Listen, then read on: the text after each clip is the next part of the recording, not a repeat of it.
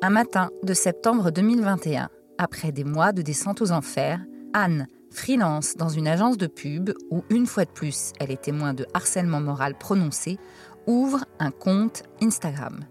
Il s'appelle Balance ton agency. Elle sait que le balance ton a un impact. Elle a bien vu celui de balance ton stage. Mais jamais elle n'aurait cru que cela prendrait tant d'ampleur. Aujourd'hui, on est à peu près 120 000 sur le compte.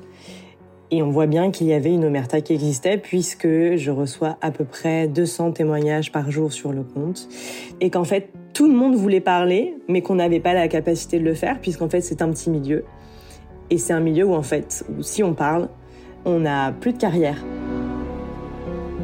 Ce mouvement MeToo au travail, euh, ces comptes balance, c'est euh, en réalité un symptôme. Et c'est le symptôme d'une justice qui va très très mal.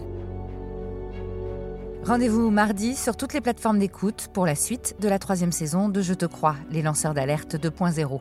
N'hésitez pas à vous abonner sur votre application de podcast préférée, Apple, Spotify, Deezer, Podcastix et bien d'autres, mais aussi à nous laisser des étoiles et des commentaires quand cela est possible.